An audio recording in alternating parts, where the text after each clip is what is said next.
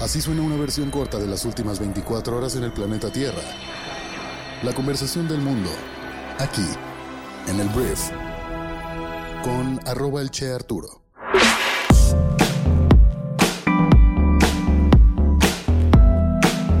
Muy buenos días, bienvenidas, bienvenidos a esto que es el Brief para este viernes 31 de marzo de marzo. Yo soy Arturo Salazar, soy tu anfitrión y uno de los fundadores de Briefy, y en este podcast vas a informarte con un resumen de las noticias que debes conocer el día de hoy para ser una persona bien informada.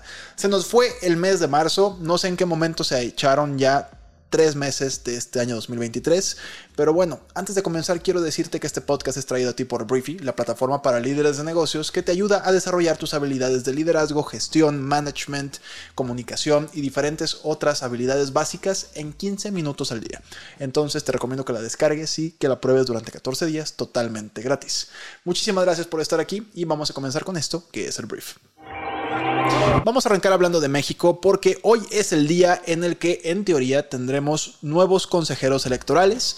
Hoy es el último día. Hasta este momento que estoy grabando este podcast, todavía no hay un acuerdo, ni va a haber un acuerdo en la Cámara de Diputados. Entonces, hoy 31 de marzo debería haber un sorteo para elegir a cuatro consejeros electorales de cuatro quintetas que se fueron aprobando durante diferentes procesos, en las cuales se ha denunciado que pues hay irregularidades, que está como muy cargada la preferencia hacia Morena. Y de hecho, en el tema de la presidencia del INE, que también hoy se va a definir.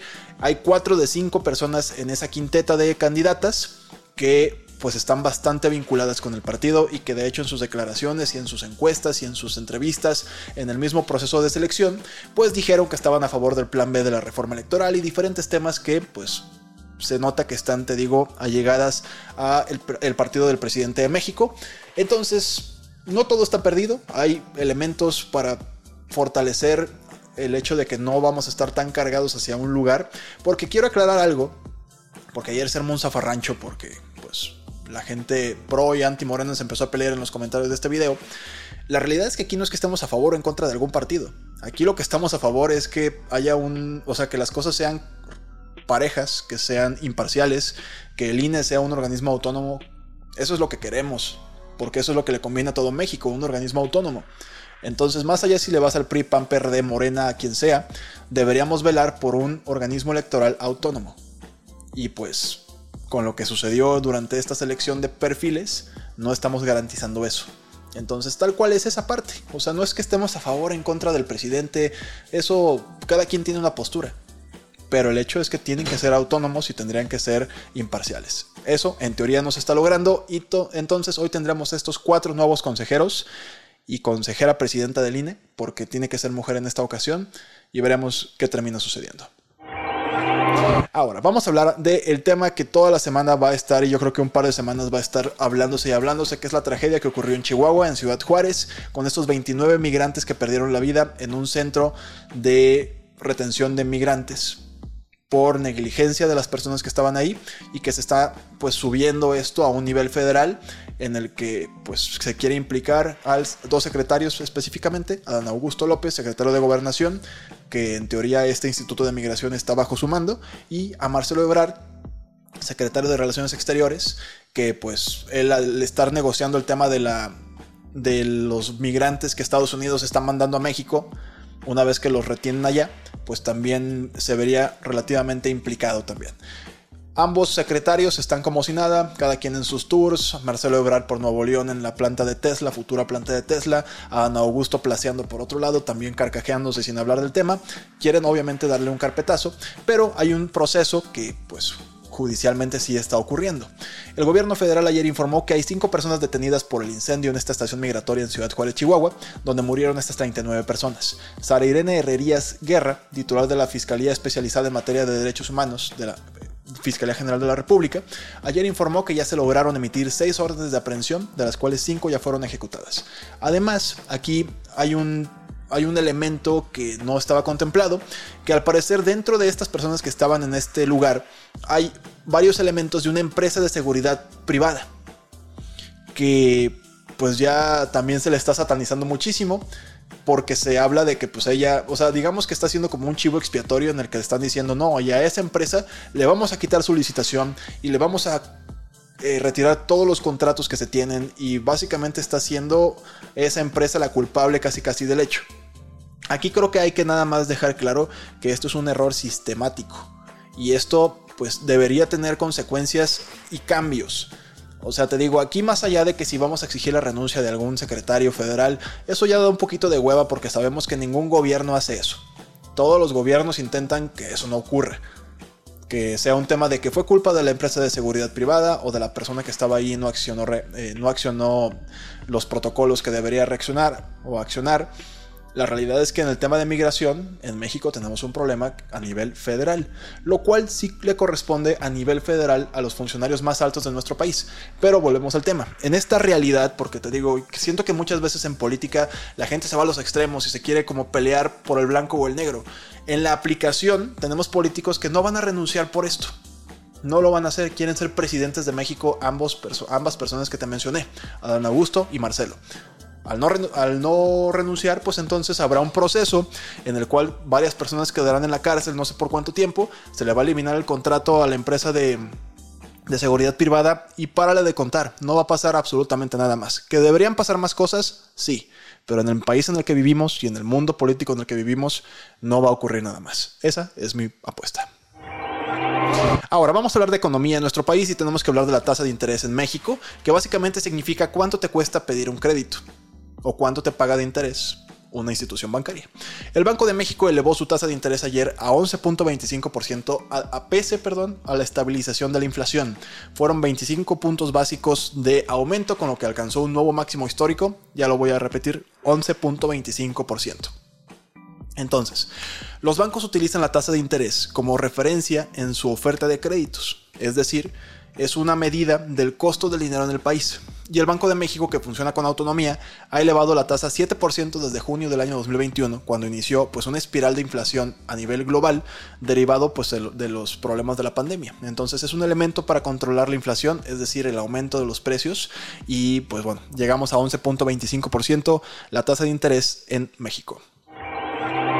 Ahora se viene el tema, yo creo que más calientito del mundo en estos momentos, que es Donald Trump, el expresidente más naranja del mundo, que ayer un, gran jurado votó para sí acusarlo de haber pagado dinero para silenciar a una persona que es Stormy Daniels. 130 mil dólares se le pagaron por silenciarla, para que no hablara sobre una supuesta aventura sexual que tuvo Donald Trump con esta actriz porno cuando ya estaba casado con Melania Trump. De eso no vamos a hablar, cada quien tiene sus temas maritales. El punto es que este hecho pues es ilegal. Son, está acusado de pagos de dinero secreto realizados a esta estrella porno justo antes de las elecciones presidenciales del año 2016. Eso es de lo que se le está acusando al señor Donaldo. Entonces, el expresidente de entrada en estos próximos días literalmente podría ser arrestado. O sea, es algo que está súper en la mesa. Podría ser arrestado. Se dice que se va a ir a entregar, porque esto es en Nueva York. Entonces va a ir a entregarse ante la justicia en teoría. Pero Donaldo ya está jugando sus fichas ya empezó, él, tiene una red social que se llama Truth Social, en, el, la cual empezó a escribir ya que pues esto es una cacería de brujas, esto es una desgracia, esto es un peligro para Estados Unidos. Dijo también que esto se le va a voltear por completo a Joe Biden y que esto va a terminar siendo contraproducente en temas de comunicación, lo cual es posible. Porque ¿qué va a ocurrir a partir de aquí? Donaldo va a ser el centro de la atención mediática en Estados Unidos. Si alguna persona ya se había olvidado de él, lo van a martirizar a través de este juicio, si es que llega un juicio, o este arresto, si es que llega un arresto. Va a ser de verdad santo entre los republicanos y entre toda la gente que lo apoya. Esto también tiene un lado, otro lado de la moneda, en el que, a pesar de que esté acusado, Donaldo podría seguir siendo candidato a la presidencia. Pero aquí la pregunta es si los republicanos, en su gran mayoría o con la mayoría necesaria, votarían por él a pesar de todo esto. Esa es la gran pregunta. No porque no quieran vencer a los demócratas, sino porque hay otros precandidatos republicanos que tienen bastante fuerza y que obviamente van a querer aprovechar todo esto que les cae como, como un dulce del cielo, tal cual. Entonces, te digo, esto corre el riesgo de que Estados Unidos empiece como a desbalancearse. Podría haber protestas, efectivamente. Donaldo, de hecho, hace, antes de que se anunciara esto por el gran jurado, ya había anunciado que pues había convocado protestas y querían arrestarlo. Y ahora está intentando, pues de alguna forma, mediar toda la situación para salir bien parado en temas de comunicación. En ese sentido, puedes asegurarte de que lo van a santificar, lo van a martirizar, lo cual podría ser contraproducente en temas electorales que debería estar separado del tema legal, ¿sabes? Pero pues en este país y en este mundo generalmente no lo es así, no es así. Tenemos el caso de Lula da Silva en Brasil, que a pesar de que estuvo en la cárcel, salió, se hizo una gran revolución y ganó la elección contra Jair Bolsonaro. Entonces, no sé si Donaldo se va a terminar beneficiando de todo esto, pero pues bueno, la decisión es esa. Donald Trump literal ya será acusado de pagar este dinero para silenciar a una persona y esto va a correr. Y te digo, próximamente, en teoría, será arrestado. Vamos a ver, pues, qué pasa a partir de aquí. Y en la siguiente noticia tenemos una vez más a Donaldo. Porque mira, ayer se reportó, antes de que todo este desmadre de la acusación saliera a la luz, se reportó según diferentes personas familiarizadas con esta declaración, según la revista Rolling Stone, que Donald Trump está pidiendo opciones para atacar a México si es reelegido. Y esto suena muy escandaloso, pero ¿a qué me refiero?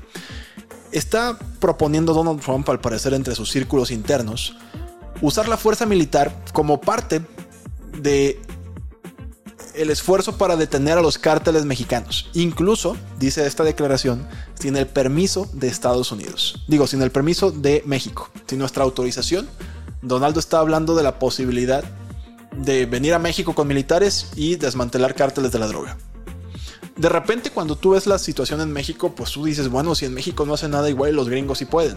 Pero también hay que decir que es una violación a nuestra soberanía que es bastante eh, grande y sí marcaría un precedente bastante gacho. Entonces, bueno, más allá de lo que yo opine de la situación, em, esto se va a usar como discurso político, prepárate, que Donaldo así como dijo que iba, como dijo, los bad hombres los iba a encerrar y los iba no sé qué tantas cosas a los migrantes, muy probablemente ahora pues va a radicalizar su discurso para decir que va a mandar militares a nuestro territorio a luchar en contra de los narcotraficantes. Anda con todo Donald Trump. Siguiente tema, vamos a hablar ahora de un reportero del Wall Street Journal, que es un medio de comunicación súper importante en Estados Unidos y en el mundo, que el día de ayer se anunció que fue arrestado por miembros de los servicios de seguridad rusos. Y la Oficina Federal de Seguridad rusa pues lo afirmó. Se llama Evan Gershkovich, quien está acreditado para trabajar en Rusia por el Ministerio de, Relaciones Exteriores del país. Y pues según los rusos estaba espiando el complejo militar industrial ruso para los Estados Unidos. No me voy a meter mucho más en esto. Lo único que quiero decir es que el tema con este tipo de capturas es que Estados Unidos ahora normalmente lo que hace es empezar a negociar con sus propios rehenes o con sus propios presos militares rusos que ellos tienen en Estados Unidos, espías, personas delincuentes pues van a ver pues a quién van a tener que soltar para intercambiar por este hombre. Ya sucedió con esta basquetbolista que ahorita no me acuerdo de su nombre, creo que se llama Brittany o Britney, que literalmente tuvieron que soltar en Estados Unidos a un traficante de armas, me parece, o un productor de armas, por, por una basquetbolista que cometió el error de llevar un aceite de CBD de marihuana y por eso fue literalmente mandada a una prisión casi en Siberia. Entonces veremos cuánto le cuesta en términos de prisioneros a Estados Unidos la liberación de este hombre, Evan Gershkovich. Siguiente punto voy a hablar de la OTAN. La OTAN es una alianza transatlántica liderada por Estados Unidos que básicamente es un grupo de países que se reúnen para defenderse entre sí en temas militares, cooperación militar. Entonces, em, Finlandia es un país nórdico que estaba en proceso de adherirse a la OTAN. ¿Por qué la gente en esa parte del mundo se quieren adherir a la OTAN? Porque pues les da miedo Rusia. Después de que pasó lo de Ucrania, diferentes países dijeron, ah caray, estoy muy cerca de Rusia, muy cerca de Rusia, quiero meterme al club de la OTAN, pues para que si hay algún problema, me defienda la OTAN. Esta organización está obligada a defender a cualquiera de sus miembros si es atacada, entre todos. Entonces, pues sí es un club en el que vale la pena estar. Entonces, lo que pasó ayer es que la Finlandia había tenido diferentes problemas para adherirse a la OTAN porque obviamente había temas políticos, Rusia estaba presionando, no le latía que nadie de esos países se metiera a la OTAN, porque ellos, los rusos, están convencidos de que la OTAN lo único que quiere es desmantelar a Rusia y quiere tal vez ya ponerles un clavo en el ataúd a los rusos. Y había diferentes países que no estaban, o sea, por lo mismo estaban como, por miedo a represalias rusas, estaban indecisos en si aceptar o no a Finlandia. Pero ayer el Parlamento de Turquía ratificó em, al filo de la medianoche y por unanimidad la adhesión de Finlandia a la organización del Tratado del Atlántico, del Atlántico Norte, perdón, que pues esta Turquía había bloqueado desde mayo, con lo, con lo cual pues ya tiene vía libre para que Finlandia se meta a la OTAN lo antes posible. Ahora, voy a hablar de, me parece Alemania, correcto, voy a hablar de Alemania. En Alemania tienen un problema que es mano de obra calificada. Y lo que están haciendo es proponer un importante proyecto de ley de reforma migratoria en un intento precisamente por atraer trabajadores más calificados al país. Lo que quieren hacer los alemanes es aumentar la migración en más o menos 60 mil personas al año de personal altamente calificado. La reforma crearía una visa de tarjeta de oportunidad para personas sin una oferta de trabajo y establecería un sistema basado en puntos, em, en cinco criterios más bien. Son cinco criterios para aceptarte. Calificaciones profesionales o educativas, habilidades en el idioma alemán, experiencia profesional, conexiones con Alemania y también tu edad. Si tienes buenas referencias al respecto, podrías entonces con este privilegio ser parte de la comunidad alemana trabajando tal cual en Alemania. 60.000 personas al año van a aceptar los alemanes. Ahora, vamos a hablar de Levi's en un tema de negocios, porque Levi's está en una polémica grande, ya que va a utilizar modelos, tal cual personas para modelaje, generados totalmente por inteligencia artificial para potenciar la diversidad. Y esto les provocó una crisis de relaciones públicas porque dijeron las personas, ¿por qué tienes que irte a la inteligencia artificial para tener diversidad, güey. Hay una empresa que se llama lalaland.ai, que tal cual lo que usa es hacer tecnología, usa tecnología para crear personas que no existen en la vida real y pues tal cual le ponen la ropa, le ponen cualquier producto que quieras modelar, ya no tienes que ir y contratar a un modelo. Ahora puedes ir con una empresa de estas, te hacen un modelo personalizado según las características etnográficas y demográficas que tú quieras y ahí está. Es tuyo, te ponen diferentes poses y es tuyo de por vida. La verdad es un negocio que está floreciendo bastante en todo el planeta. Entonces, pues la compañía cuenta con generalmente un modelo para cada uno de sus productos y ahora la gente se enojó, tal cual la crisis es esa. Se, se enojaron porque pues la gente en teoría quiere ver modelos que se parezcan más a ellos y pues con esta tecnología van a poder hacerlo con inteligencia artificial, pero la gente se enojó porque no son reales, lo cual no tiene mucho sentido. El punto es ese. La inteligencia artificial llegó al mundo del modelaje y Levi's es de las marcas que ya están subiéndose a este tren. Antes de irme, quiero hablarte de la recomendación del día en Briefy, que es nuestra plataforma de la que platiqué al principio del podcast. Hoy todos los días resumimos un libro y lo publicamos en Briefy, pero hoy te quiero platicar del libro porque te lo recomiendo mucho. Te recomiendo que vayas a leer o escuchar el resumen de un libro que se llama Making Habits, Breaking Habits. Tal cual este libro lo que hace es enseñarte cómo se forma un hábito, cómo se destruye un hábito y cómo controlar más tus hábitos para pues, conservar los buenos y eliminar los malos. Es un gran libro escrito por Jeremy Dean, te lo recomiendo muchísimo. Y en Briefy puedes leer o escucharlo en 12 minutos, entonces por favor descarga nuestra aplicación móvil y pruébala durante 14 días y podrás leer este y todos los demás resúmenes de libros que tenemos, que es una biblioteca ya bastante amplia.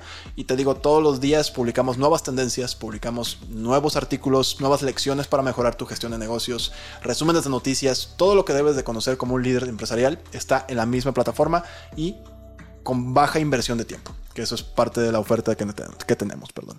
Entonces, muchísimas gracias por estar aquí. Esta fue la conversación del mundo para este viernes y nos escuchamos el día lunes en la siguiente edición de esto que es el brief.